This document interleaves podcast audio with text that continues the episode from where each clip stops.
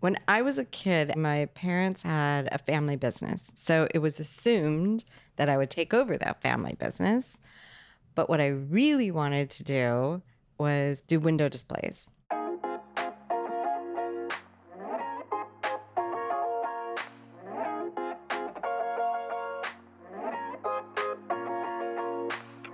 Hi, I'm Ben Hanani. Welcome to How Do You Do, a podcast featuring creative guests sharing the nuances of their process.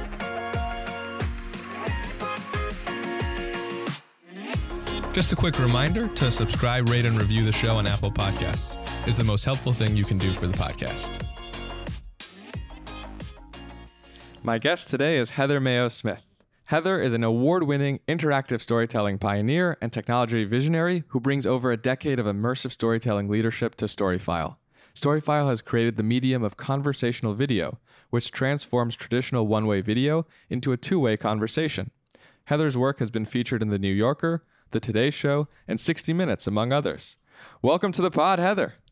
Thank you for having me. Of course, this is very exciting. Full disclosure to listeners Heather is my girlfriend's mother, and at one point I was on the payroll for Storyfile, um, which was a very exciting time. I got to be one of the first employees there as it was starting up. So this is. I think you were the second. Were you? Oh wow! Were was you, I? Were I you was, the second or third? I was one of the, the first few. Yeah. One of the first few um, as it was starting up, and it's gotten much bigger. So it's exciting to come back and sit down with you for the podcast. We do I, miss you. Thank you, thank you. It was a, it was a mm-hmm. fun time, and it was for anybody who enjoys a crazy startup atmosphere. It was definitely it was definitely that and a lot of fun. And I think what stood out to me about the early days was you know you had this great track record in immersive storytelling but there was something inside of you that wanted to take it to the next level and start this new medium, not just a new company, but a new medium. Tell us a little bit about your background with conversational video and then what inspired you to go beyond just designing for museums or for an institution and actually start Storyfile. That's a big question. Okay. First of all, conversational video or the idea of having a conversation with video, asking questions and getting your answer via video, uh, like a videoed response from somebody, from a real person, did not exist. Yeah. Normally, you'd have to go into what we call the audiovisual testimonial. So a person would ask you about their, you know, your whole life. It would be, you know, anywhere from two hours to five hours, six hours, no matter, you know, depending on how long that person wanted to interview you. And it'd usually be like a timeline, along a timeline. So it'd be linear. Mm-hmm. So it, you would tell the, the whole story of your life to someone. Right. Those are great. But the issue with that is what if you just want to find a specific answer or hear a specific story right. or know about someone's life from a specific point in time? So you couldn't do that necessarily in a conversational way. And you know you can have the the video indexed and cataloged by the minute so you could find the content mm-hmm. but you couldn't it wouldn't necessarily be an answer to your question. It wouldn't be as if you were sitting down having a conversation with someone. Having a conversation with someone is probably the original way that human beings learned about their world around them. They would ask people questions, they would have these conversations. It would lead to other questions, it would lead to other discussions. And that's how we as human beings learn. So, what we wanted to do was create an environment where people could have those conversations, but even though the individual might not be there, in front of them, might not be present and might not even be alive anymore. I started this because I was doing a lot of immersive exhibitions around the Holocaust and genocide space. And I was having these amazing conversations with people off camera and on camera. And it dawned on me one day that my children and my grandchildren won't be able to have these conversations.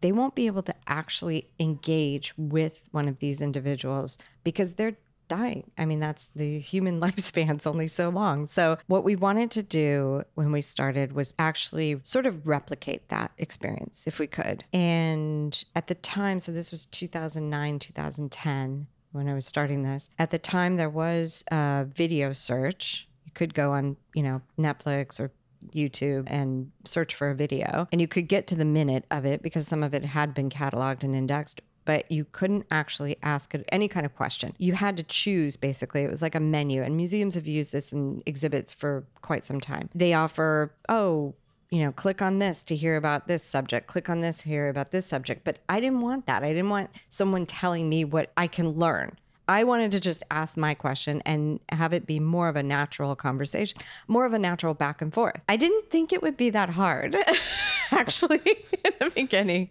I thought, oh, this seems like you could do this. I learned very quickly that it wasn't as easy to do uh, for a lot of various reasons. So we when we started out on this, natural language processing was kind of just getting really really going and really good. The internet was getting faster, download streams for videos was getting faster and was enabling more to happen in real time. And speech recognition, like uh, Siri or Google, that was starting to become a possibility in 2009, 2010. We knew it was on the horizon. We just needed it to accelerate. We needed it to go faster. And what our project at the time gave people was a reason to get it started, a reason to actually figure it out and find a way to do it. Hence the, you know, people always say the necessity is the mother of invention. And I think that's so true. Full disclosure, I am not in the technology business. I know absolutely nothing. I did not, you know, study computer science in high school back in like early 80s i might have had one little coding class which i don't even know how i did but that was not my thing. My thing was visualizing an immersive experience and uh, that i wanted to have and then going out and finding the people that could actually build that. And i think that's what helped me because i didn't have any limitations like I didn't know the laws of physics. I didn't know, you know, how to code something. I didn't know about natural language processing, but I thought in my head, look, there's so many great things and exciting things coming down the pike and going on in technology. This seems like it should be possible to do. Right. So it took us about 3 or 4 years to really figure out a who would do it, what elements you actually needed, what would have to be developed in order to kind of think about having a real conversation with a real person. That led to a project that I was leading with my company in partnership with the USC Shoah Foundation and USC's uh, Institute for Creative Technologies. And we ended up filming Holocaust survivors actually, so that you visitors like museum visitors or kids in schools and you know around the world would be able to have these conversations and be able to actually talk to them and have a Q&A similar to the Q&A that you would have after seeing a Holocaust survivor in a museum. They give a little bit of their lecture and then the audience is open to Q&A. What we noticed in that Q&A in that moment when you opened the conversation to questions from the audience that although you could hear a pin drop when those people were telling their story or talking or giving a lecture, etc., the minute the audience was open up to questions, something changed. The energy in the room changed. And all of a sudden, people stood up. They started paying attention. They started really getting excited. And you could see them listening and wanting to ask their questions. We think that, and we've actually done some studies about this since then, we think that at that moment, that's when your real connection started with the individual, with that history the minute you were able to hear someone ask a question or you yourself were able to ask a question and that person becomes real to you they're in you know they're answering it's personal at that moment. That's when you really engage. That's when you really connect to that history. That's when you really remember it. Mm-hmm. so that was what we didn't want to lose. Hence the being able to ask your own question even after those people are gone yeah, it's interesting that the tipping point was you speaking with elderly people whose stories we want to preserve even after they pass away. I think when most people think of conversational video, they probably think of, you know, or, or seeing somebody preserving somebody who's passed away. We think of Tupac at Coachella. We don't mm-hmm. we yeah. don't immediately think of Holocaust survivors. but I know that this you get this question all the time and there is a difference because what we're seeing when we for example hear the story of a Holocaust survivor, we're not seeing a hologram. Mm. It's it's a different concept entirely and I think the the concept of hologram and I'm, I'm sure you get questions about, you know, deep fakes as well. Mm. How do you how do you navigate those nuances because Storyfile as I understand is separate from those, but it took a little uh, learning before I could see how. Mm. Yeah conversational video, first of all, is not a thing yet, actually. We don't use it in our daily lives the way that we can. Yeah. Uh, The way we the way that we are now able to through Storyfile and through what we've built. It will become, you know, you will be able to interview a potential date, for example, and they won't even know that you've talked to them. So, for example, if, if they're on a dating app that we're both on, we match. I can say, Do you want to have kids? Yeah. Before we even go, before I message them to go on a date, Exactly. I can say, Do you want to have kids? And if they might say no, and I might, that might be a deal breaker for me. I won't Right. even bother. Right. Yeah. And they don't have to know that you've rejected them either, Yeah. which is really cool. Right. or even getting a job and, uh, you know, all these people having to go through, you know, hundreds and hundreds of even thousands of resumes. Um, you can put out a specific script that you want people to video the answers to, and then you could just ask them whichever questions you want. Gets to the point. Like you get to know someone. When you see them, it's not like typical audio, you know, and hearing, even though we're on a podcast right now, you're not seeing the video of me thinking about the question or my hand movements or my body posture, you know, and my facial expressions. You're not seeing that. You can hear my voice intonation, but you don't see it. So you're missing a lot of the communication. Yeah. That's what the video part uh, element of this does. That's why it was so important to us that you be able to have these conversations and ask these questions with a video of that real person. Now, you take holograms. Okay, you mentioned Tupac.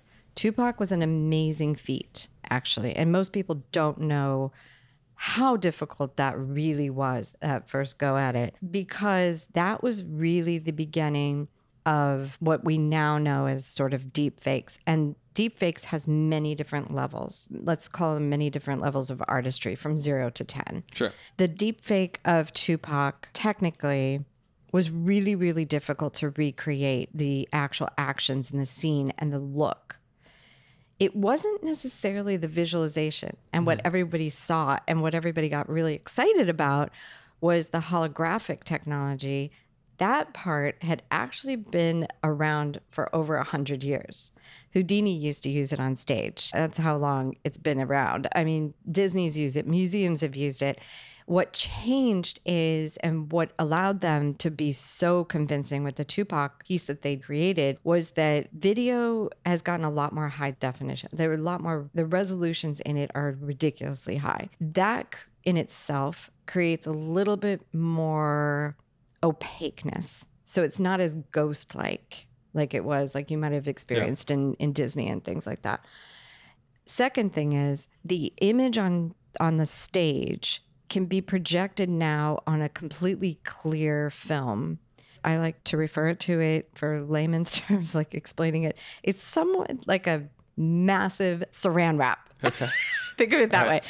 That is pulled so tight and it's tension. You have to have it in a frame so that the video bounces off of it Yeah. in a story. So you're really projecting on this film that is placed at a 45 degree angle on stage that creates this illusion of a person being there. Now, what helped with this saran wrap is now instead of being having to project it onto a screen like you'd use on a window, which is a little bit black netting, you know mm-hmm. that one, like Yeah. a metal thing, and then having or having to use dry ice on stage, you could now not have any of that.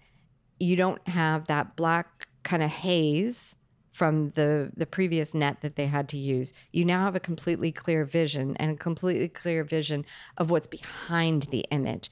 So what happened with Tupac is you could add depth on stage. Hmm. You can add people dancing in back of him or even seeming like they're dancing next to him and around him. So it gives you that added sense of reality when that image was projected on stage. That's what holographic technology does. And they're getting better and better at it. You know, where you used to have to be in a, you know, massive 50 foot stage, theater stage, or, or, you know, at a concert stage. Now you're able to do it in like a, you know, Uh, basically a phone booth they've created for these holographic images or 3D images, and they're getting better and better at it. What I'm really excited about is AR glasses when those come out, because those will actually those will enable you to take the images wherever you want to go in whatever environment you want to put those images in, and you can actually be social. Unlike VR, you can actually see the people around you that are also looking at that image with those mm. glasses and you can talk to them and you can all experience what you're looking at together whereas in VR it's a very isolated experience right. or one-on-one mm-hmm. so that's the whole thing about visualization yeah so how so to elaborate how is that different uh, for people who, who aren't quite grasping it how is that different than what storyfile does i know storyfile is 2d at the moment but you're saying ar glasses there's a world where i could see my grandpa on the couch in front of me, right? If I'm wearing well, these that glasses. was the yeah, that was the original vision. I wanted to sit at a kitchen table with an individual sitting across from me and just feel like I was having a conversation in that right. environment. That will come to fruition. Storyfile itself is visually what we call visually agnostic. So we film you or we can film you. If you if you go into the studio and do the studio interview for Storyfile, not the personal one, but if you do a VIP studio experience, we can film you in such a way that you can be projected either on a 2D high definition monitor or holographically, or you can put that image into VR as well. Hmm. Or you can be projected in AR glasses, etc. And we have the technology to capture that. We have had it for quite some time. Uh, we've been developing it. Uh, we're one of the three studios in Los Angeles right now that has a fully volumetric capture studio. However, since the AR glasses are not yet a thing, and so you would basically only use one camera angle for the holographic imagery. It's the same camera angle that you actually project into an HD monitor, a TV 2D TV monitor. So you may film yourself with 27, you know, cameras and 10 depth sensors, but you're only using that one what we call a hero camera that right. that one angle that's all that is actually required for holographic technology but the ar depending on whether you want to see 45 degrees of an, of an individual or 180 degrees of an individual or 100 you know 360 that technology still has to become somewhat commercial. It's too cost prohibitive to process the amount of data that we actually capture. For example, if you do a 360, capture a 360 image of an individual and want to put them in VR, which is pretty much the only way right now that you can do a 360 or walk around an individual, that data runs, uh, you could spend a million and a half dollars doing a 10, 15 minute video of that individual. The issue is with a story file, you have anywhere from five to 25 hours hmm. of video that is random, completely random.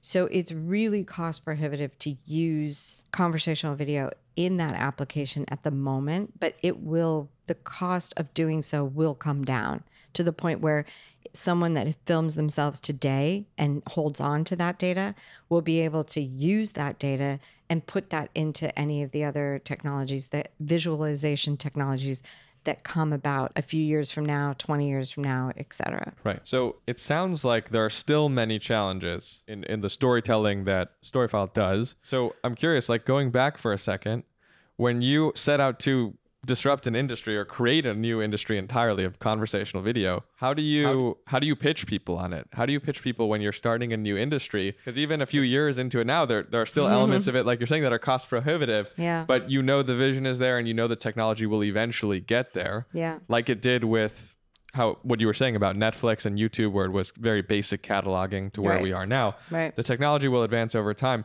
but in the meantime, how do you sell people on a vision when things are still maybe not moving as fast as you would like. It's easy actually. Look at look at when VR came out, right? The issue and the reason that VR has taken so long to really become commercial or pot, you know, the reason that VR has not become completely mainstream right now is because there wasn't content that was created for it before the apparatus or before the actual physical technology had been developed. Yeah.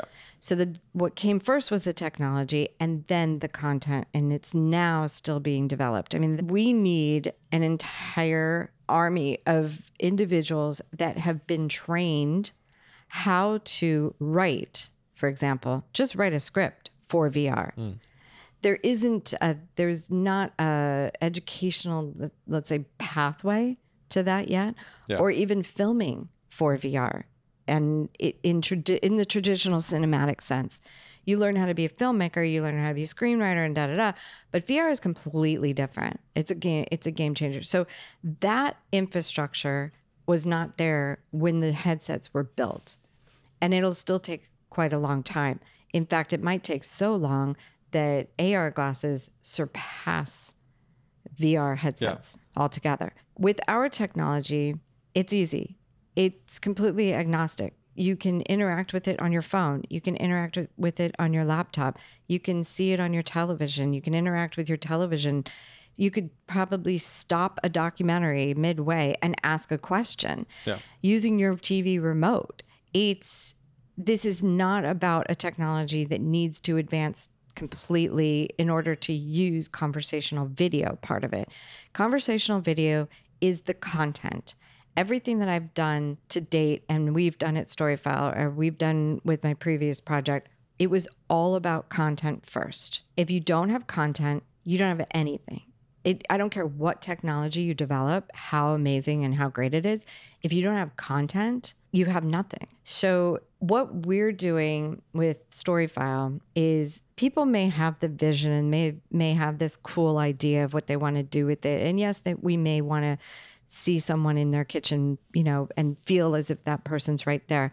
But that doesn't really matter. What matters is you being able to have the conversation in the first place. So, for example, when we were testing this back in 2015, 2014 actually skype really wasn't completely mainstream it it really got foothold and really became popular it wasn't until 2012 actually even though it started in 2009. People thought that they were actually having a conversation with the individuals that we filmed. They thought they were on Skype with them. Mm. Because that's the only point of reference they have for that visualization. So now people might know that if they are confronted with a story file, hopefully they'll know that that is a recorded, you know, image, a visualization of an individual, of a real individual. Yeah that you can now have a conversation with, but they're not there. They don't have to be there. Like if you get asked a hundred questions on a daily basis about what you do, you probably know all of those questions, first of all, and you're probably tired of, of people asking you them.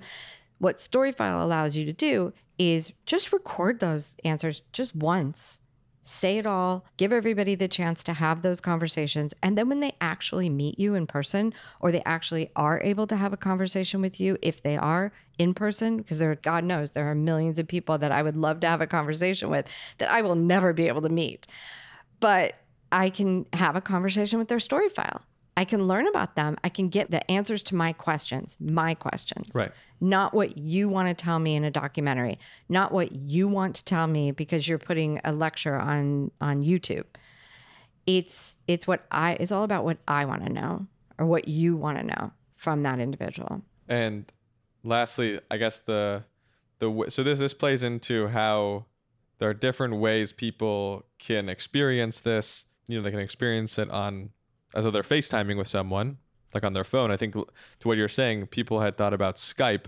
Now we have more points of reference. We have Zoom, we have FaceTime, we have all these different ways we've interacted with people over a screen. Exactly. And I think originally, when people like myself, when we first got acquainted with Storyfile and we first heard about your inspiration of preserving people's stories, you know, we see, oh, okay, cool. Like like you like you experience, oh, we can preserve the story of an elderly person and when they pass away we can still get a, have the opportunity to know them and future generations can know them. I think, as you've alluded to already, there are exciting possibilities that go beyond kind of this grim reaper mentality, mm-hmm. yeah. um, where you know you talked about the opportunity to get to know a potential partner before you ask them on a first date, and there are these different. Uh, different ways to get to know someone. I think the other cool opportunity that that you've mentioned in the past is someone can record a story file at multiple points in their life. Oh yeah. So it becomes yeah. kind of like a social study mm-hmm. of of someone, a person or an organization, both. What are some of the ways that you've thought about story file beyond just preserving the story of an elderly person, mm-hmm. or as you've alluded to, the, in the context of dating, which I think is very innovative. What are some of the other ways um, that you see this technology branching out into different verticals, mm-hmm. shall we say? Education would be a huge opportunity to use conversational video. Kids all over the world would be able to have conversations with people that they never, they could literally bring to life those individuals that they're learning about in books. Even amazing mathematicians and have them explain to you what their theories are and how to do their formulas. Have a famous geologist explain to you the plates in, in the you know in Earth or the universe. You know, with a another individual. It's obviously historical figures are a no-brainer for, for, like presidents and world leaders and right. people that change the world but we really wanted to focus on everyday people as well because every person's story matters everyone everyone has a story to tell everyone who's lived any kind of life has lessons they've learned has things that they can pass on to future generations you mentioned the doing the story file at different points in your life. This was one application that actually someone mentioned to us that they wanted to do, and that was they wanted to talk to their 16 year old self. Mm. Actually, they wanted their 16 year old to talk to them at 16 yeah. Because they thought that they you know it's the age old thing your teenager never feels like you understand them and you've never gone through this and you can't possibly know what they're going through et cetera et cetera. But if they were able to talk to you at 16 or 18, I mean that would be game changing for for teenagers. They couldn't say anymore. they couldn't that you can't understand, obviously. Or see what's important to them at the time, you know, talk to them about what they're going through with friends, what they're experiencing in school, how they're thinking of their future, for example. It opens the door to just seeing how a person evolved over time and how people change or don't change. You know, if you interviewed yourself at 10, 16, 18 when you went to college, 22 when you finished college, you know, to 30, and then started doing it every 10 years after that, you'll see different perspectives. You'll see the learning, you'll see the life that you've experienced moving through those interviews. That's what we would really ultimately love to capture of you as an individual for everybody. We did this when we did this with Holocaust survivors. One of the questions that we got the most from the public was I would have loved to have done this with my grandparents. I would love to do this. Can I do this for my parents? Because I'm having kids and my father was just diagnosed with Alzheimer's and they will never get to know him. Or can we do this with the founder of our company?